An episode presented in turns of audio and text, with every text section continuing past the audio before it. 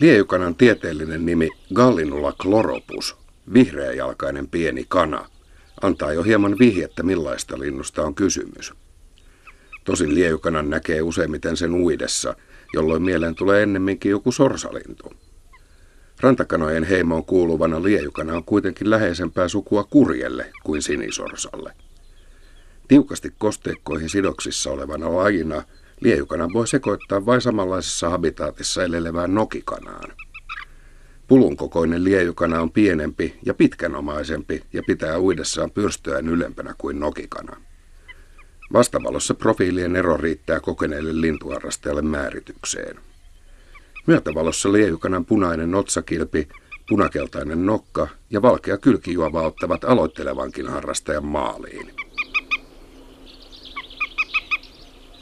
Euroopan miljoonasta liejukanasta vain äärimmäisen harvat valitsevat Suomen poikastensa synnyinmaaksi. Pesivien parien määrä vaihtelee 50 ja 200 välillä. Kanta on pysynyt vakaana vuosikymmenet, mutta pienen parimäärän vuoksi liejukana luokitellaan Suomessa vaarantuneeksi lajiksi. Pesivien parien suuri vuosittainen vaihtelu johtunee kevään sääolosuhteista. Leudot kelit maalis-huhtikuun vaihteessa tuovat maahamme enemmän pesiviä lintuja. Aikainen kevät mahdollistaa myös toisen poikueen kasvattamisen loppukesästä, ja lämpimämmissä maissa toista poikuetta seuraa usein kolmaskin. Syysmuutolle Keski-Eurooppaan liejukanat suuntaavat loppusyksystä loka-marraskuussa. Talvikuukausina laji on Suomessa suurharvinaisuus.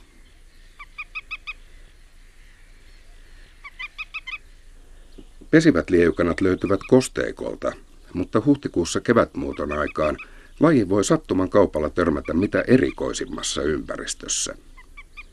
Parikymmentä vuotta sitten Helsingin Lauttasaaressa lintuja harrastavalle ystävälleni tuli puhelinsoitto, jossa joku rouva oli kertonut katselevansa liejukanaa parvekkeeltaan.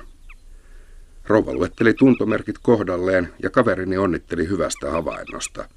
Kyseli vielä parvekkeen sijaintia, olettaen, että sieltä näkyy saaren ruovikkoinen pohjoisranta. Rouva kertoi asuvansa kaverini naapuritalossa Lauttasaaren eteläpäässä – Kummankaan talon piha ei oikein täyttänyt liejukanalle sopivan ympäristön tunnusmerkkejä.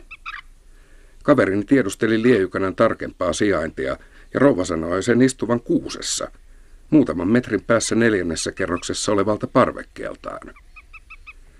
Lain oli tuohon aikaan nähnyt Lauttasaaressa vain pari paikallista harrastajaa, joten kuusessa hämillisen näköisenä kököttävä liejukana sai lukuisia innokkaita ihailijoita.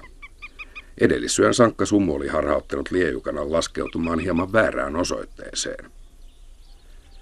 Se oikea osoite olisi ollut kahdeksan kilometriä lännempänä Espoon Suomenojalla, missä sijaitsee Suomen liejukanojen pääkaupunki.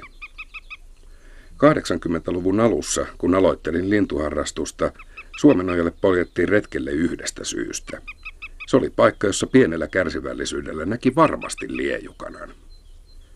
Jo tuolloin suuri osa Suomen liejukanoista pesi Suomenojalla, ja nykyinen noin 30 parin pesimäkanta saattaa kattaa puolet koko maan pesijöistä, jos kevät on myöhässä. Suomenojan kosteikko on liejukanoille paratiisi. Laajat ruovikot ja osmankäämiköt antavat erinomaisen suojan pesille, ja naurolokkikolonia huolehtii vartioinnista. Saalistajatkin suuntaavat helpommin lukuisten sorsalintupoikueiden perään. Tarvittaessa liejukana emo kyllä suojelee kiihkeästi poikasiaan. Se saattaa myös kerätä poikasia selkäänsä ja lentää loitommalle jälkikasvu kyydissään. Keski- ja Etelä-Euroopassa liejukanat eivät ole kosteikkonsa suhteen kovin tarkkoja. Puistossa oleva lampare, jossa kymmenen neliön ruovikko riittää suojaamaan pesän, kelpaa paremman puutteessa. Linnut eivät myöskään pahemmin piilottele, vaan hiippailevat avoimesti nurmikolla ravintoa etsimässä. Suomessakin on viitteitä tähän suuntaan menosta.